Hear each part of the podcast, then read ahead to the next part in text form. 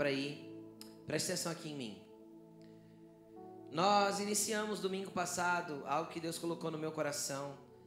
E para honra e glória do Senhor, eu tive várias testificações de algumas pessoas que vieram confirmar a respeito do que Deus estava ministrando no coração delas também com relação a isso. E nós começamos uma série de mensagens para falar a respeito de lugar secreto, de intimidade com Deus, de relacionamento, de quarto. Lógico, nós temos como base o ensinamento de Jesus. Ele disse assim: Olha, quando você tiver que falar com o seu pai, entra no teu quarto, com o seu pai celestial, entra no teu quarto, fecha a tua porta. Fala com teu pai secretamente, porque o teu pai que te vê secretamente assim te recompensará. E logo em seguida ele ensina como orar e ele passa a oração que nós chamamos de Pai Nosso. Justamente porque ele está desenvolvendo, ensinando nós a, a desenvolvermos um relacionamento com o Pai. Por isso que a oração começa, Pai Nosso. Fala de um relacionamento mais estreito. Fala de um relacionamento entre um pai celestial e seus filhos. Fala de um relacionamento pessoal e não de uma coisa distante e, e monótona, onde Deus é um, é um ser totalmente supremo, distante, colocado num, num trono com a barba branca, né? Esse é o Papai Noel, tá? Não é Deus.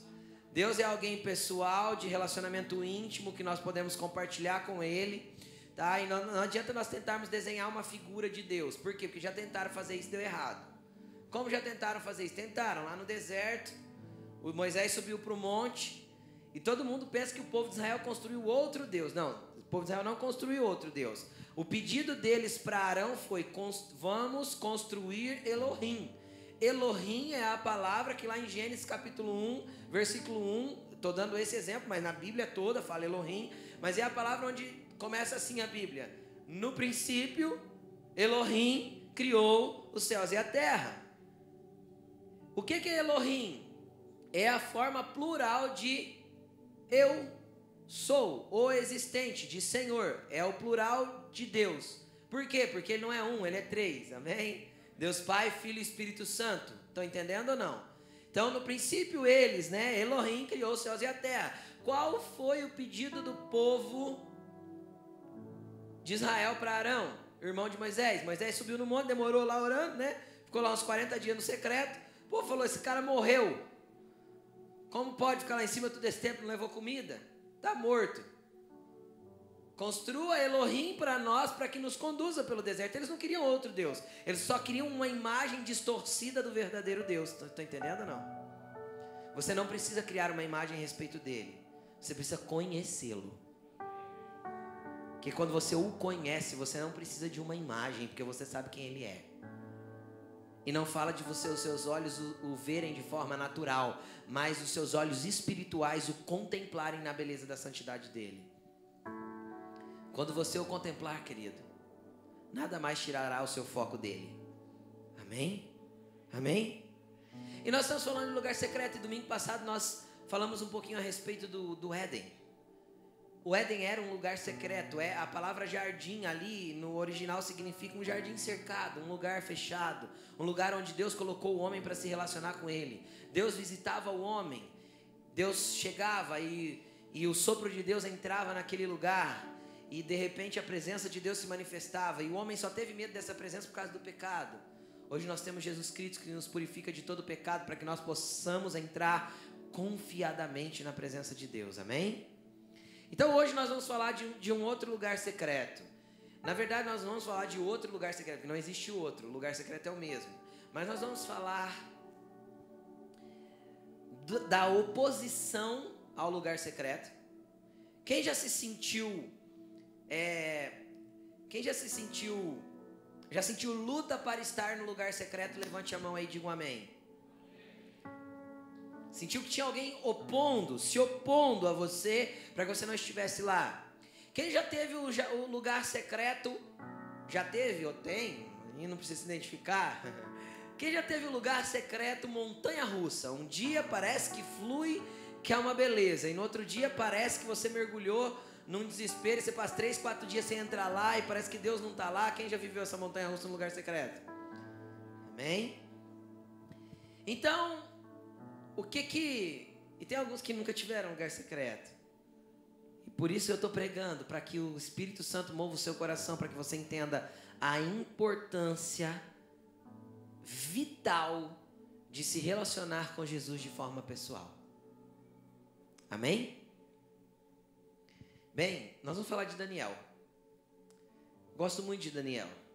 Por que eu gosto muito de Daniel? Porque Daniel conseguiu representar Deus fora da estrutura religiosa. Isso que é interessante.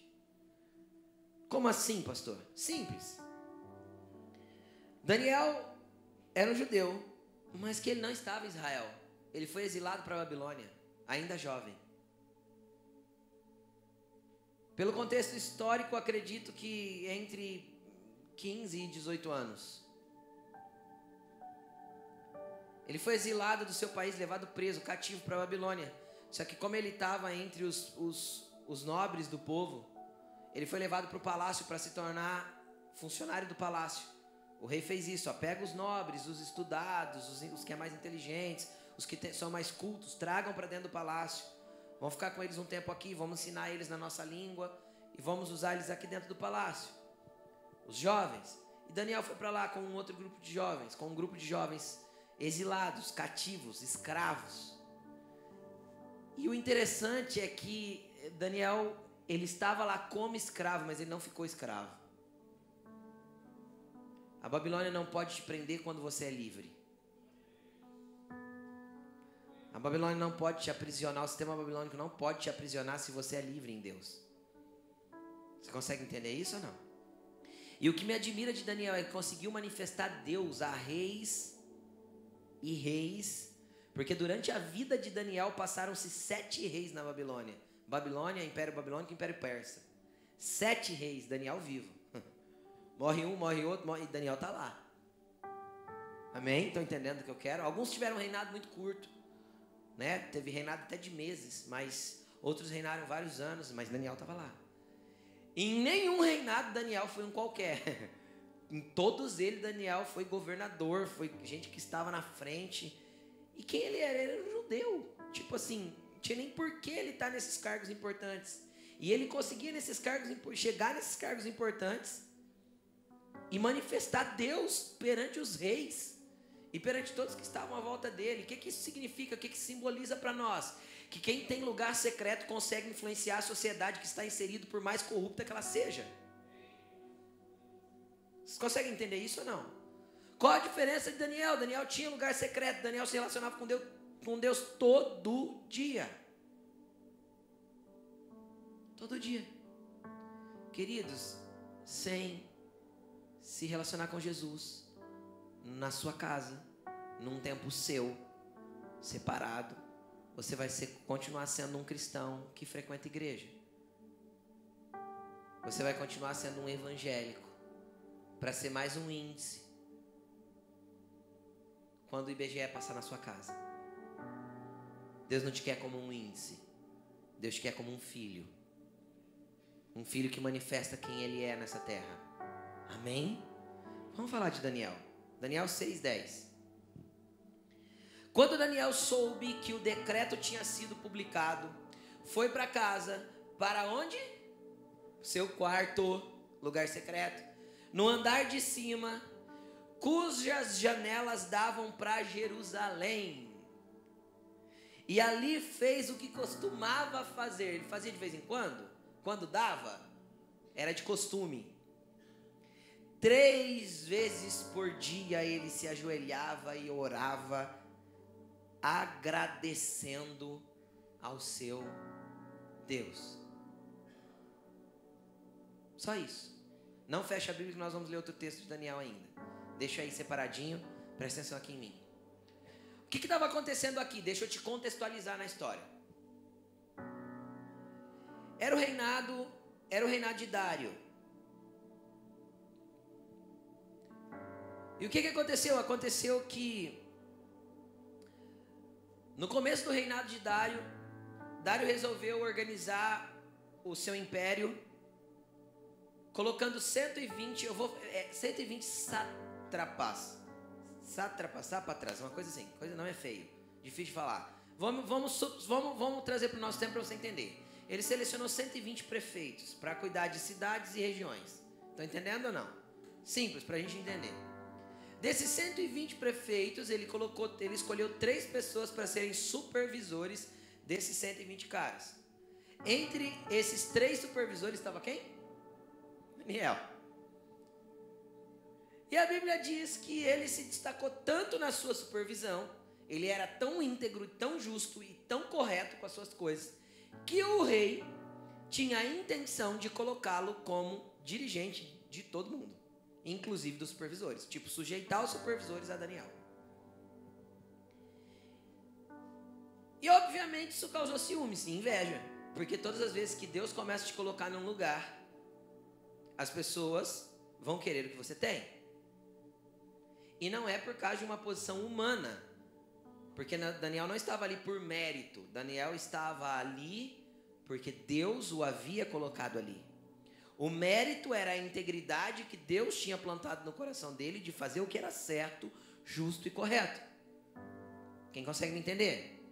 Amém? Estão me acompanhando? E aí o que, que aconteceu?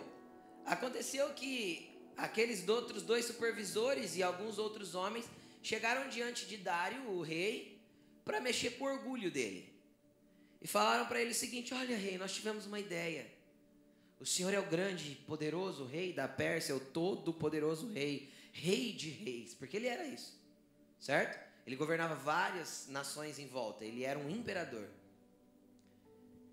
E nós queríamos propor o seguinte: que dentro de todo o teu império fosse promulgada uma lei aonde qualquer homem, durante um período, eu não lembro o período, 15 dias, acho que era, não lembro, está aqui escrito aqui, não lembro. Nenhum homem possa orar ou falar ou dirigir qualquer petição a nenhum Deus. Qualquer petição que for feita, qualquer coisa que for se pedir, tem que ser pedida para você. E aquilo mexeu com aquele rei orgulhoso. Ele falou: oh, Vou ficar parecido com Deus, né? Faz assim, então baixa o decreto. E ele selou o decreto com o anel e soltou o decreto. E aí vem vem o que Daniel foi um dos primeiros a saber, certo? Daniel não era o supervisor de quem iria propagar o decreto. Foi um dos primeiros a saber. E quando Daniel soube do decreto que não podia orar, o que, que ele fez? Foi para casa orar. O que, que isso significa para nós, querido? Oposição ao teu lugar secreto, oposição à tua vida de oração sempre vai haver. Por quê? Porque Satanás não teme você se você não tiver vida de oração.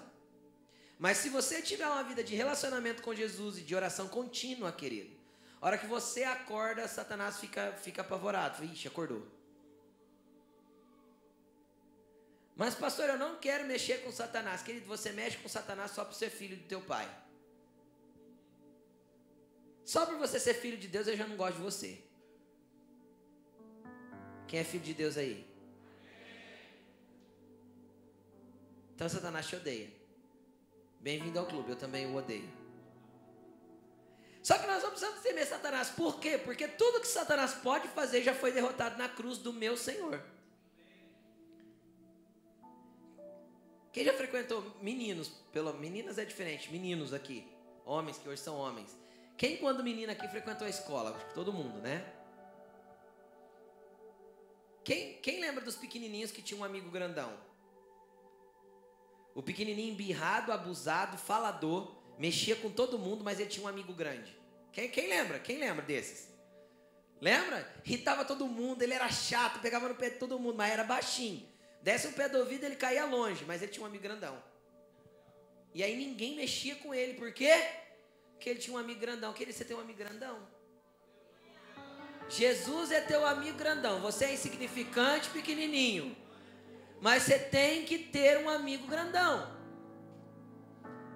Só que você só vai ser amigo do grandão se você chegar perto dele.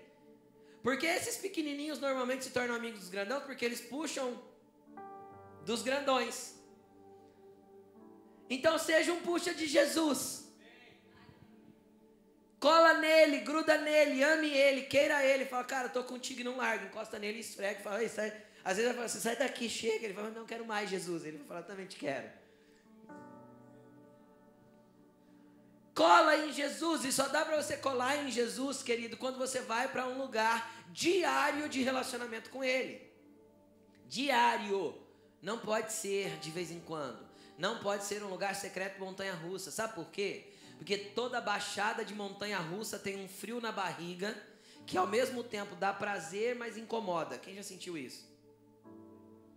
Quem já andou de montanha russa? Sabe o que eu estou falando? Eu já andei várias, eu amo montanha russa. Amo de verdade. Quanto mais ela virar de ponta cabeça, mais me rodar, mais eu gosto.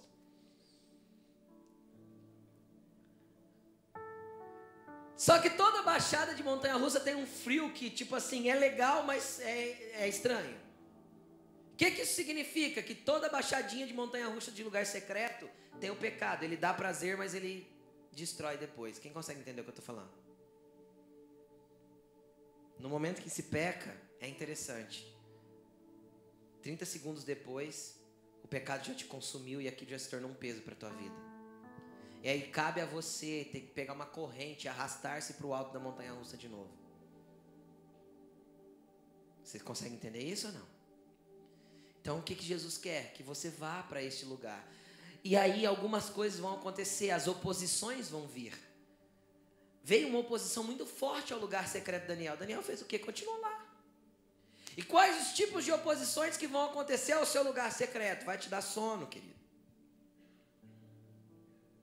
E aí o que você faz? Permanece lá. Ora em pé. Abre a porta, corre 100 metros, volta correndo. Coração dispara, o sono vai embora. Aí você vai, se ajoelha e ora. Arruma algum jeito de permanecer lá. Você consegue entender o que eu estou falando? E o que mais vai acontecer? Qual que é o grande reidário desse tempo? Ou os grandes outros supervisores desse tempo? O tempo. Teu trabalho vai tentar te consumir. Teus afazeres vão tentar engolir todo o seu tempo. Todo tipo de oposição vai vir.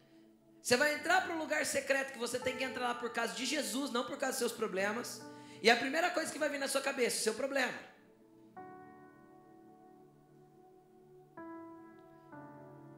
O que, que você faz? Você tira o pensamento do teu problema e volta o teu pensamento para Jesus, mas continua ali.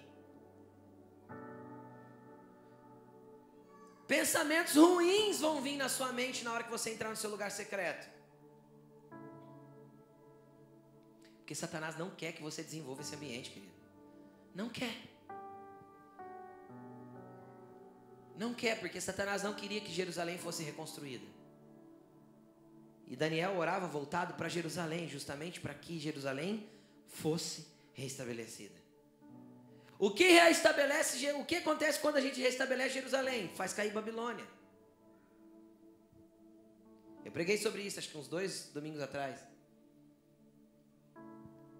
Mas antes que Jerusalém seja restabelecida, precisa ter homens de lugar secreto. Quem reconstruiu os muros de Jerusalém foi quem? Neemias. A Bíblia diz que ele ouviu um, uma notícia a respeito de Jerusalém e ele orou quatro meses antes de falar com o rei. Quatro meses de secreto sem cessar em oração, jejum e clamor. Para poder ter uma atitude. Queridos, entendam uma coisa. Eu, eu preciso que até o final dessa série de mensagens você pelo menos entenda algo. Não tem como viver sem se relacionar com Jesus. Do contrário, você vai ser uma pessoa como qualquer outra dessa terra que vive uma vidinha medíocre sem graça, só que você frequenta a igreja evangélica. Você consegue entender o que eu estou falando? Não dá para ser assim.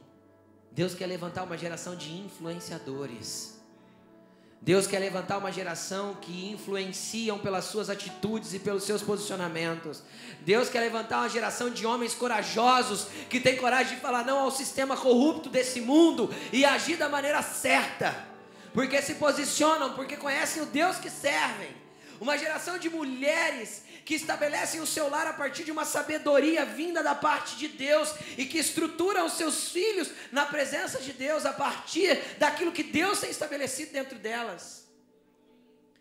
Mulheres que influenciam o seu lugar de trabalho, que ao invés de entrar em fofoca com as amigas, influenciam através da oração e do posicionamento de cristão.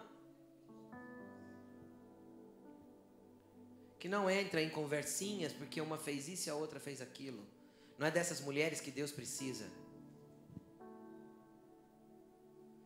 Não é de mulheres ciumentas, cheias de milindres. Deus precisa de mulheres curadas, sábias, que destilam a glória de Deus por onde passam.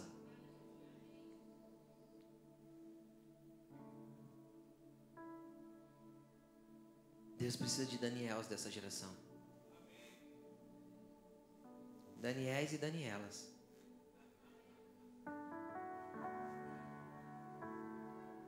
Vira sua Bíblia comigo lá no capítulo 9.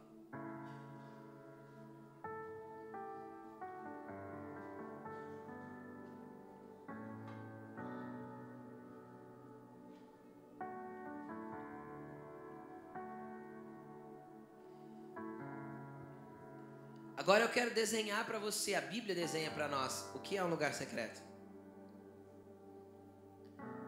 Versículo 1 em diante.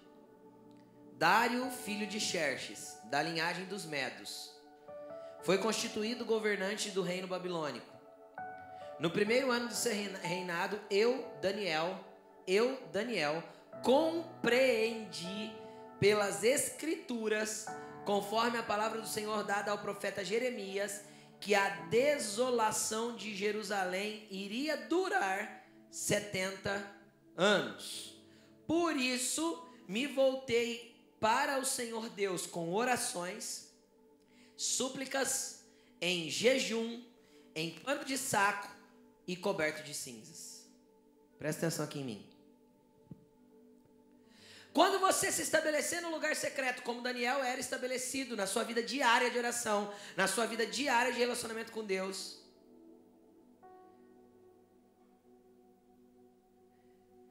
o Senhor vai te levar a começar a viver algumas coisas diferentes. Por exemplo, eu sei que tem um montão de gente aqui que lê a Bíblia e não entende. Eu sei que tem um montão de gente aqui que lê a Bíblia três minutos e dorme em cima dela. Você não é único nisso, tá? Isso acontece com quase todo mundo. O que, que é isso? Oposição ao teu lugar secreto. O que, que você faz? Continua. Continua e continua. Como Daniel. Se puder fazer três. Agora, deixa eu voltar outro texto. Eu lembrei de uma coisa. Ó, presta atenção. Quantas vezes por dia Daniel orava? Três. Você acha que Daniel era um cara ocioso, com tempo sobrando?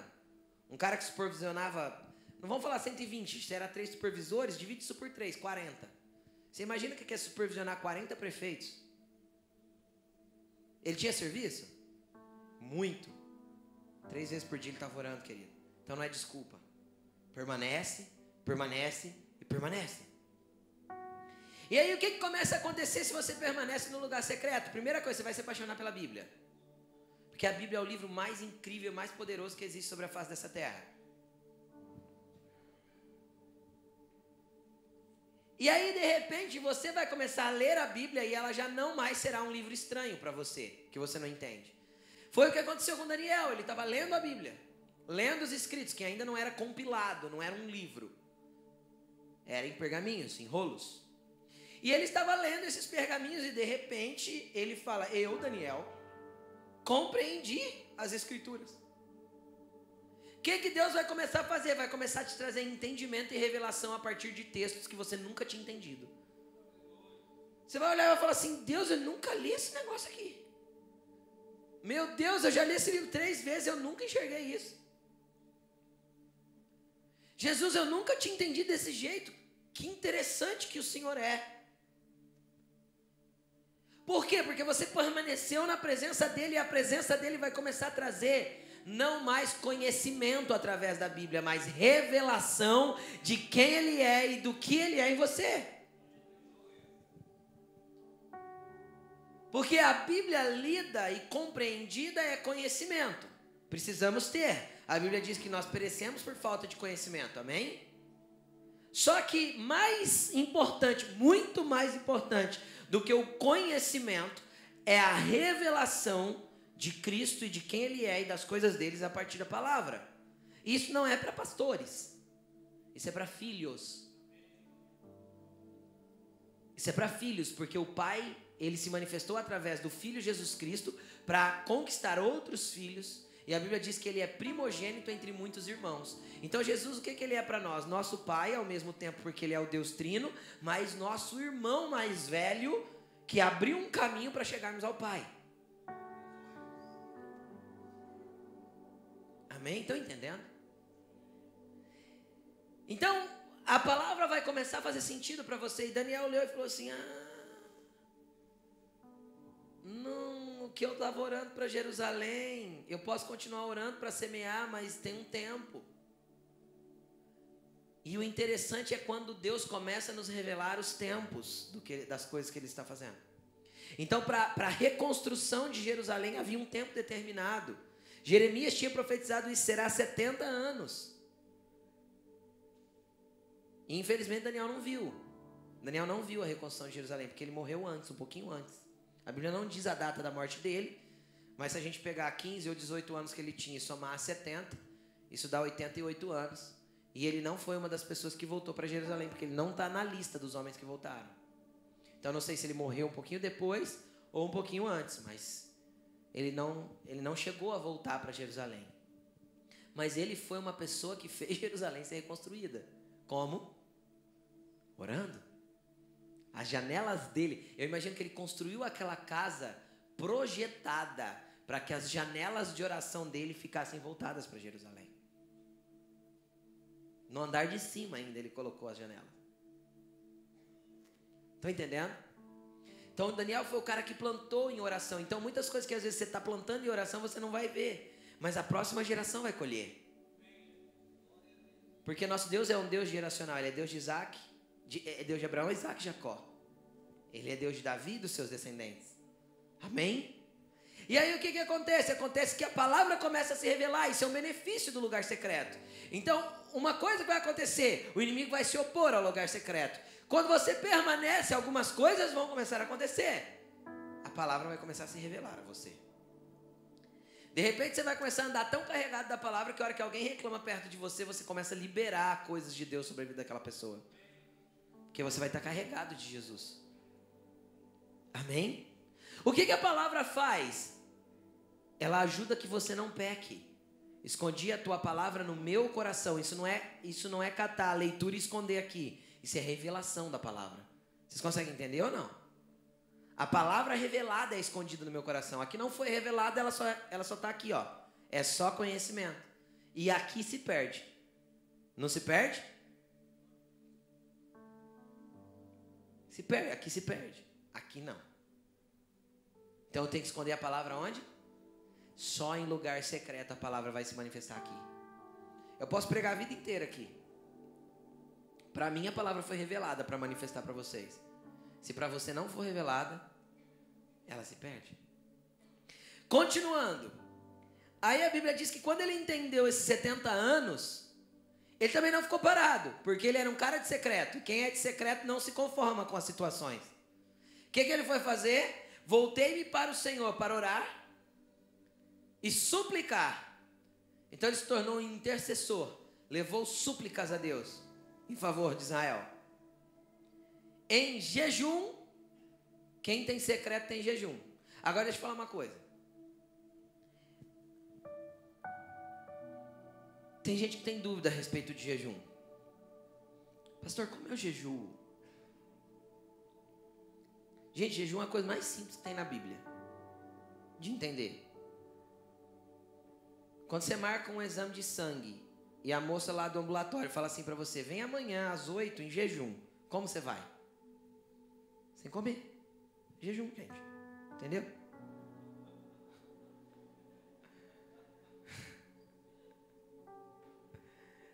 Tem gente que mistifica a coisa e é simples, é só não comer. Entendeu? Tá, pastor, e, e aí o que eu faço? Você lança esse jejum, consagra ele a Deus e a gente não jejua sem propósito algum.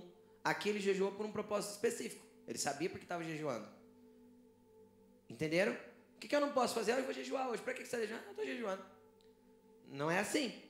Você está passando fome. Então você lança o jejum diante de Deus, consagra ele ao Senhor e especifica qual é a razão de você estar jejuando. Para o Senhor, Senhor, estou jejuando por esse motivo. Determina um tempo. E ele pode ser absoluto. Tá? Ele pode ser só com líquidos. Ele pode ser só de uma coisa específica que te custe sacrifício, que te custe muito para tirar algo específico. Daniel jejuou assim. Tem gente que acha que ele jejuou 21 dias, né? Não. Ele jejuou 3 anos, só legumes. 21 dias foi outro jejum. Um é um, outro é outro. De 21 dias a Bíblia não diz se foi absoluto 21 dias ou se ele jejuava todo dia e sei lá no final da tarde comia. Mas ele jejuou 21 dias, Daniel. Aquele de legumes que as pessoas falam, vou entrar no propósito de Daniel, 21 dias só legume. Não, querido. Um é um, o outro é outro. As pessoas misturam os dois. Amém? E aí Daniel vai para o jejum, por quê? Porque quem tem secreto quer jejum, querido. Não tem como não jejuar, porque o jejum me aproxima do Pai. O jejum mata a minha carne. O que, que o jejum faz por mim? Além de liberar ambientes espirituais por causa daquilo que eu estou entregando em consagração a Deus, ele me mata. Mata o meu próprio eu, mata a minha própria carne, meus próprios desejos, mata aquilo que eu sou para que eu me torne aquilo que Cristo quer que eu seja. Então quem tem secreto vai correr para o jejum, não tem jeito. Quem tem secreto vai, estar, vai achar estranho no jejuar. De vez em quando eu, eu Alain, passo um período sem jejum, de repente nós olhamos para o outro e falamos assim, nossa, faz tempo que não jejua, né? E nem é tanto tempo assim, mas é porque é um hábito e precisa ser um hábito. Amém? E aí o que, que acontece mais? Eu gosto das duas últimas partes. Ele se cobriu de pano de saco e cinzas. O que isso significa? O que, que era o pano de saco? O pano de saco é o seguinte: eu tirava minha túnica, que normalmente era branca, alvejada, era uma roupa bonita, principalmente de um cara rico e influente como Daniel. E eu coloco um pano de saco. Quem já pegou pano de saco na mão? Pano, pano de saco, de, que hoje empacota coisas, né? E se veste com aquilo. O que isso simboliza? Isso simboliza me despir daquilo que chama a atenção das pessoas. Arrancar de cima de mim aquilo que atrai os olhares das pessoas para mim. Ou seja, eu sei que não sou nada que não tem beleza alguma em mim, e que tudo que eu tenho é de Cristo, que tudo que eu sou é para Ele, e que que tudo que eu sou é um ser insignificante diante da grandeza dele, mas que ele resolveu contar comigo aqui na terra. Eu me visto de nada para que ele seja tudo em mim.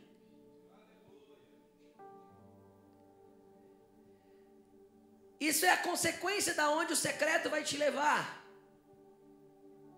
Você vai aprender a andar de pano de saco sabendo que nada do que você tem é teu, nada do que você vive é capacidade sua, nenhum tipo de dom que se manifesta de você é porque você é bom, mas tudo pertence a Ele.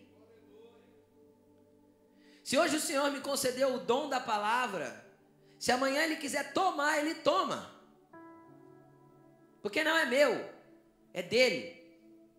Quem consegue entender o que eu estou falando? Então, qual é o meu papel? Permanecer de pano de saco, saber que eu não sou nada. Que toda a glória é dele, que toda a palavra flui dele, que tudo que sai vem dele e que é ele que faz todas as coisas. E eu, eu permaneço no lugar secreto. Permaneço lá no quartinho do andar de cima. Voltado para Jerusalém. Clamando, Senhor, que venha o teu reino e estabeleça o teu governo a partir de Sião. Paulo disse, não era para nós clamarmos? Que o nosso espírito, o espírito e a noiva dizem: Vem. E que era para nós clamarmos pelo Abba, Papai. Então nós vamos estar no secreto e continuamos a clamar. E fala a respeito de se cobrir de cinzas. O que eles faziam? Vestiam um pano de saco e ritualmente se prostravam no chão e jogavam cinza na cabeça. Isso significava uma dor profunda por aquilo que estava acontecendo. E a dor de Daniel não era porque ele não tinha comprado um carro novo. E a dor de Daniel não era porque ele não podia, sei lá, comprar uma casa nova. A dor de Daniel não era porque a vida dele tinha às vezes caído de nível. A dor de Daniel não era por causa dele. Porque lá naquele outro texto que a gente leu, você vai ver que ele foi parar na cova de leão, querido. Por quê? Porque ele permaneceu no secreto, ele foi parar na cova. Mas quando tem gente de secreto na cova, o leão jejua. Entendeu? Ah, não é que ah, quando o crente está na cova, o leão tem que jejuar. Tinha uma canção que falava isso, é uma canção evangélica. Crente na cova, querido, morre comido. Tá? Crente na cova morre comidinha de leão. Quem permanece vivo na cova? Quem tem lugar secreto. Quem tem vida de oração e se relaciona com o Pai. Isso se o Pai tiver propósito de te manter vivo. Porque se chegou a tua hora também, você vai virar comida de leão também. Entendeu? Não importa o jeito que eu vou morar com o papai, é importante que ele me leve. Consegue entender isso ou não? Amém? Quando chegou o tempo que Jesus falou, ó, acabou, cara, seus dias já passei, passei, passei, fechei a conta, passei a regra, fechei a conta. Deu, para você já deu. Você vai vir morar comigo. O jeito que ele vai levar, não tem problema, querido. Importante que a gente vá morar com ele, amém? E quem vai morar com ele?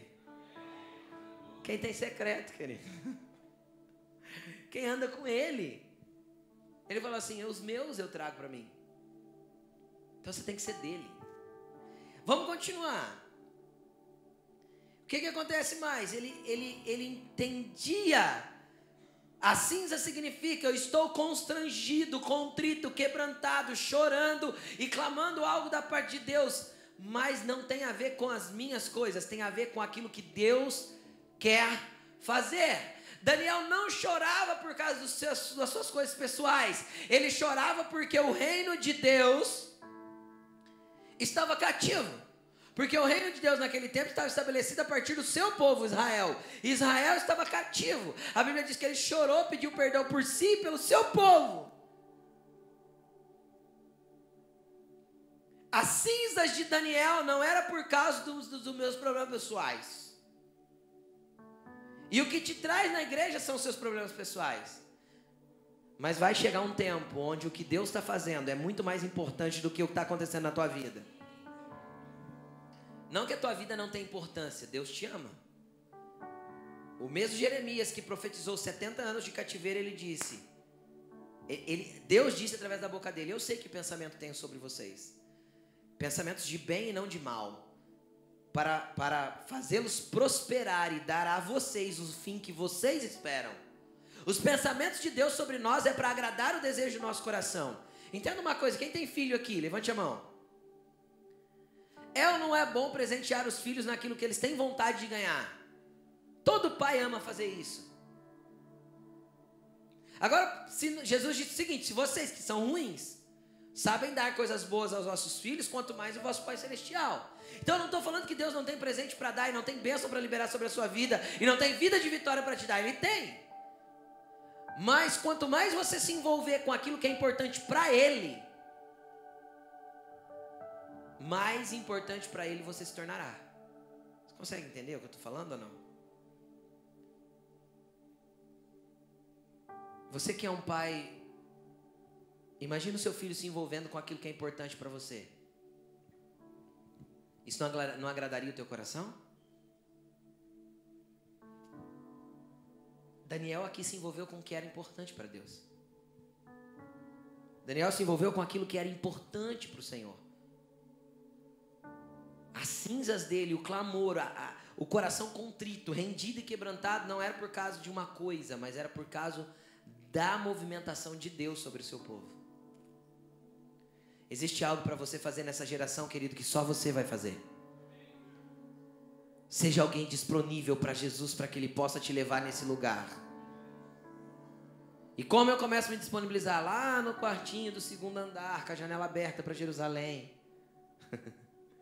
Todo dia. Todo dia, insistentemente e continuamente. E ele vai começar a fazer. E vai ser uma sequência do, do que isso vai acontecer. E aí, o que, que acontece depois, pastor? Pula lá para o versículo 20. Você vai. Se você ler o livro de Daniel depois na sua casa, eis aí uma, uma um propósito de leitura para essa semana para você. Você vai ver que assim que ele termina de falar isso, ele escreve a sua oração. Daniel descreve a oração dele aqui. E aí no versículo 20 ele diz o seguinte: Enquanto eu estava falando e orando, confessando o meu pecado e o pecado de Israel, ó, porque ele tinha cinza na cabeça. Por causa de quem? Do pecado dele e do pecado do povo de Deus. O clamor era coletivo, era por aquilo que Deus estava fazendo. E trazendo o meu pedido ao Senhor, o meu Deus, em favor do seu santo monte, ou seja, ele clamava por Jerusalém também. Enquanto eu ainda estava em oração, Gabriel, homem que eu tinha visto na visão anterior, isso é o anjo Gabriel, veio voando rapidamente para onde eu estava. Querido, olha aqui para mim um pouquinho. Você consegue entender um gradativo de crescimento dentro desse lugar secreto, Daniel? De repente um anjo vem. Ai, pastor, tem medo dessas coisas? Querido, quando o anjo chegar, você vai estar pronto para vê-lo. Amém? Se você ainda acha que não está pronto para ver o anjo, é porque ainda você não está no lugar que você deveria estar. Você ainda não se envolveu com o secreto o tanto suficiente para que o anjo chegue lá. Vem Gabriel para conversar com Daniel. Uau! o mesmo Gabriel que levou o recado para Maria. O Messias vai vir, está no teu ventre. Vem falar com Daniel. Querido, conforme você caminha no secreto, coisas novas vão acontecendo da parte de Deus para sua vida. Nunca vai se tornar uma monotonia. Nunca vai se tornar chato, porque mais e mais e mais e mais você vai ter dele. Porque aí céus e terra já se misturam, porque Daniel era um homem natural, mas se conectou com o mundo espiritual. Então as coisas começam a se conectar. E continuando, 22. Ele me instruiu e me disse: Daniel, agora vim dar para você percepção e entendimento. O que, que ele veio trazer para Daniel? Percepção e entendimento. Assim que você começou a orar, houve uma resposta. E eu trouxe a você porque você é muito amado. Por isso, preste atenção à mensagem, para entender a visão. 70 semanas estão decretadas para o seu povo e sua santa cidade, a fim de acabar com a transgressão, preste atenção nisso dar fim ao pecado, expiar as culpas, trazer justiça eterna, cumprir a visão e a profecia e ungir o Santíssimo. Queridos, preste atenção no que aconteceu aqui. O anjo chega para ele. Primeiro, ele se mistura com o ambiente celestial. Por quê? Porque ele permanece no secreto e continua no secreto. E aí Deus vai cada vez mais contando com ele. O que que acontece aqui? Primeiro chega um anjo. Isso para mim já seria assim, já é coisa incrível, maravilhosa, sobrenatural. Uau! É muito top. Mas aí o anjo vem dar um recado mais top ainda. Qual que é o recado que o anjo vem dar? Olha, Daniel, eu sei que você está clamando, tua oração já foi ouvida. Papai quer reconstruir Jerusalém, vai ser reconstruída. Jerusalém vai ser reconstruído porque tem alguém que vai estabelecer um governo eterno lá. Onde Daniel é inserido? Ele é inserido no contexto do propósito eterno de Deus. O que é propósito eterno de Deus? As pessoas não entendem isso. As pessoas pensam que propósito eterno tem a ver comigo. Não. Jesus me encaixa no propósito dele. Propósito eterno tem a ver com Cristo virá, Cristo veio e Cristo voltará. O que, que eu tenho que entender? Que eu estou na fase de Cristo voltará. Então, o que, que eu tenho que fazer para me encaixar no propósito de que ele vai voltar. O que eu faço para preparar o ambiente para que ele volte? Para preparar as coisas para que ele volte.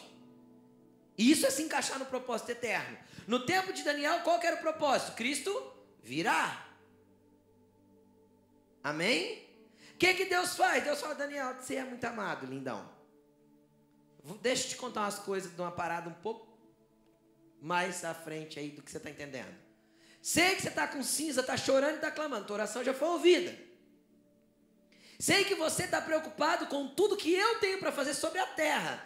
A preocupação de Daniel era com as coisas de Deus, daquilo que Deus estava movimentando sobre a nação. Vocês conseguem entender ou não? Você acha que Deus não vai querer dar presente para uma pessoa dessa? Você acha que Deus não vai querer dar mimos para uma pessoa dessa? Ah, vai. É o secreto que vai fazer isso, querido. Então, então entenda uma coisa, eu não sei se você congrega aqui ou em outro lugar, mas preste atenção no que eu vou te falar. Nunca mais faça uma campanha para receber uma benção.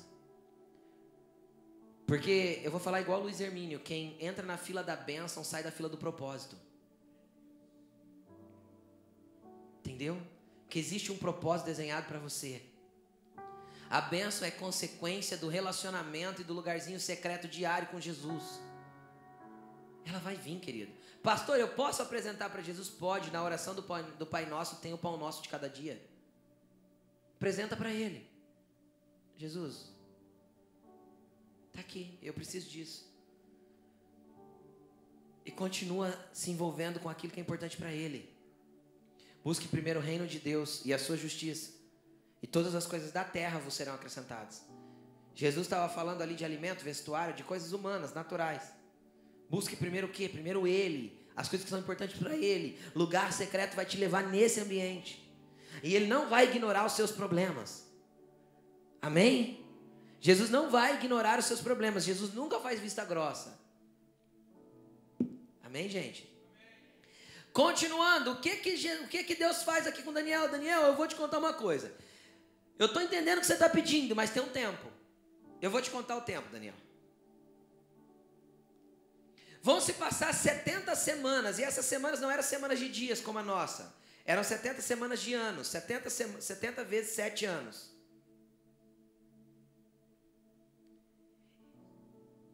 E Daniel, depois que for reedificado Jerusalém, o templo em Jerusalém, que foi Zorobabel, Daniel já era velhinho quando aconteceu isso, ou já estava morto. Quando for reedificado o templo, a partir daquele dia vocês podem contar 70 semanas de anos. Na semana de número 69 vai vir um ungido, vai vir o Messias. Era só contar o tempo, querido. Porque os magos do Oriente encontraram o Messias e os religiosos do tempo de Jesus não. Porque os religiosos se perdem no tempo. Consegue entender ou não? Tinha um tempo determinado para Jesus vir. Jesus veio exatamente como foi falado para Daniel. Eu não contei os anos, mas dá 500 e poucos anos, porque tem o tempo até Jerusalém ser reconstruído, depois começa a contar essas semanas. Jesus veio exatamente nesse tempo, 500 e poucos anos depois. 480 e pouco, não me lembro. É, não, não é exato, porque tem o tempo até reconstruir Jerusalém. Então, Jesus vem na data que estava escrito. Era só os mestres da lei lerem e falar, pô, está chegando o tempo. E eles não entenderam. Alguns entenderam. Tinha um homem no Simeão, né? Estava no templo. Ele esperava. E ele pediu para o Senhor, Senhor, não me deixa morrer sem ver o teu ungido. Por que, que ele sabia, não me deixa morrer? Porque ele sabia que estava dentro do período da vida dele o Messias nascer. Por quê? Porque ele estudava Daniel. Porque ele conhecia a palavra, porque Simeão tinha secreto se relacionava com, com, com o Pai, sabia que o Messias estava para vir. Ele pegou Jesus no colo, agradeceu a Deus falou assim: Agora eu morro feliz. Eu vi ungido. Partiu morar com o Pai. Uh! Já vi a promessa do Pai se cumprir. Vocês conseguem entender como Simeão sabia que ele estava no tempo? Porque ele conhecia as Escrituras e ele tinha revelação das Escrituras. Simeão tinha secreto. Amém? Estão entendendo? E aí o que, que acontece? Os religiosos não entendem. Por quê? Porque os religiosos conheciam a escritura, mas não tinham secreto. A escritura só é revelada para quem tem secreto. E aí o que, que acontece? E aí ele pega e fala: ó, como o Messias vai vir? O que, que vai acontecer depois dessas 70 semanas? Eu vou acabar com a transgressão. Eu vou dar fim ao pecado. Eu vou expiar as culpas. Eu vou trazer justiça eterna. Eu vou cumprir a visão e a profecia. Eu vou ungir o meu santo. E aí Jesus abre o livro de Isaías na sinagoga em Cafarnaum. E ele fala: Eis que o Espírito do Senhor está sobre mim, pelo que ele me ungiu. Sabe o que significa a palavra Cristo? Ungido. Sou eu. Aí ele termina tudo e fala assim: hoje se cumpre esta profecia. O que é que Jesus estava entendendo? Jesus era um cara de secreto, de muito secreto. O que é que Jesus tinha entendido? Que ele estava encaixado no tempo exato e ele achou na palavra onde ele estava encaixado. Ele termina na sinagoga e fala assim: hoje se cumpre essa profecia. Tá vendo aqui? Sou eu. Ninguém, todo mundo curraça ele. A Bíblia diz que ele não pôde fazer milagres ali. Porque ninguém acreditou nele. Ele fala: não tem problema, vocês não querem que eu faça milagre aqui, vou fazer ele na cidade vizinha. E ele foi. Jesus entendeu, se encaixou num propósito eterno. Jesus era o propósito eterno. Jesus era o Éden, foi o cordeiro imolado no Éden, foi a serpente levantada no deserto. Jesus foi tantas coisas.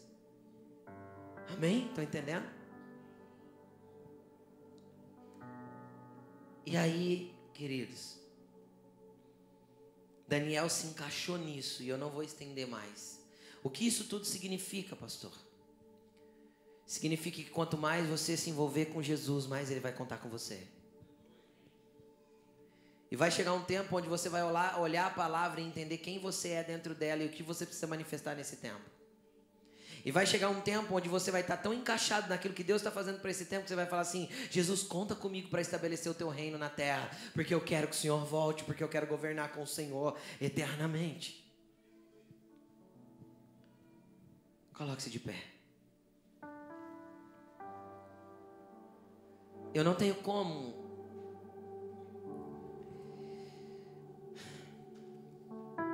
Eu não tenho como te levar para esse lugar. Mas o Espírito Santo tem.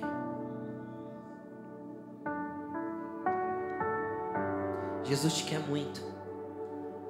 Jesus não deixou de, de, te amar. Jesus não deixa de te amar pelos teus pecados. Jesus não deixa de te amar se você apenas frequentar uma igreja. E Jesus não deixa de te amar porque você não frequenta uma igreja. Jesus não deixa de te amar porque você peca, não deixa de te amar. Ele não deixa de te amar, mas ele te quer, é isso que você precisa entender. E ele te quer pertinho, porque quando a gente ama alguém, a gente quer essa pessoa perto de nós. E vir à igreja é apenas o primeiro passo, ou a manutenção da minha fé, para que eu permaneça no lugar secreto. Isso é frequentar uma igreja é caminhar com pessoas que também estão caminhando para esse lugar secreto. Jesus quer que você construa um quartinho secreto, lá no seu segundo andar. Isso não fala de um lugar, isso não fala de um lugar, isso fala do teu posicionamento diante de Deus. Jesus te quer e quer muito. Jesus te ama e ama muito. E tudo que Ele quer é te atrair para perto de você, perto dele. Eu quero fazer uma chamada hoje para aqueles que querem sair de um lugar de estagnação ou de um lugar de montanha russa ou de não conseguir estabelecer um secreto e quer ter força pelo Espírito para estabelecer este lugar. Sai do teu lugar e vem até aqui na frente. Só você que quer. Vem.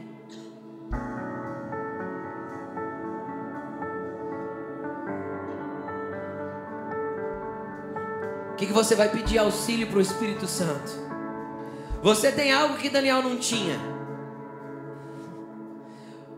O Espírito Santo fluindo dentro de você de forma viva e de forma poderosa. Dê alguns passinhos para frente para caber todo mundo, para ficar à vontade. Feche seus olhos, come, seus olhos e comece a falar: Espírito Santo, eu preciso do teu auxílio.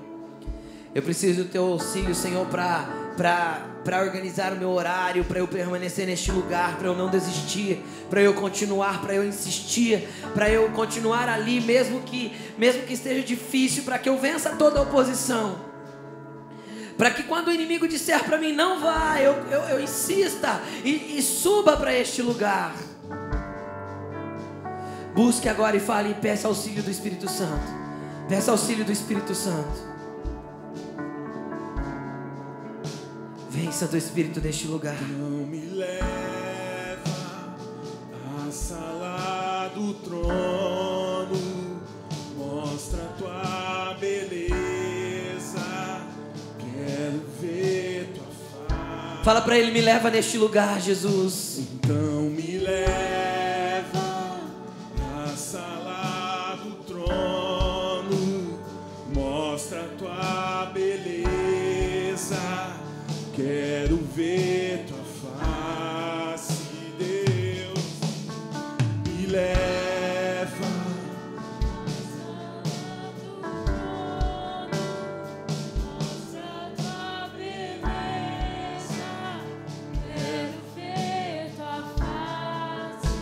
Deixa te ver, Jesus. Fala para ele. Leva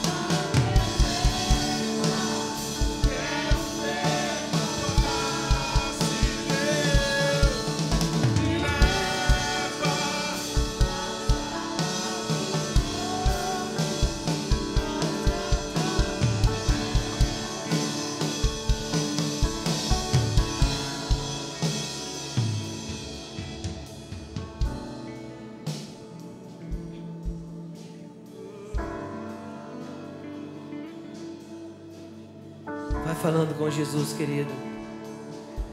Fala com Jesus, eu preciso do teu auxílio, meu Pai. Eu preciso, meu Senhor, Espírito Santo, eu preciso que o Senhor me ajude.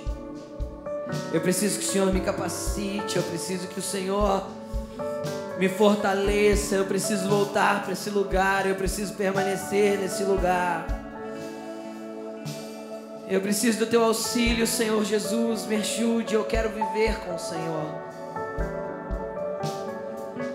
Tu és santo, Jesus, tu és santo, Jesus. Aleluia, Jesus. Louvado seja o nome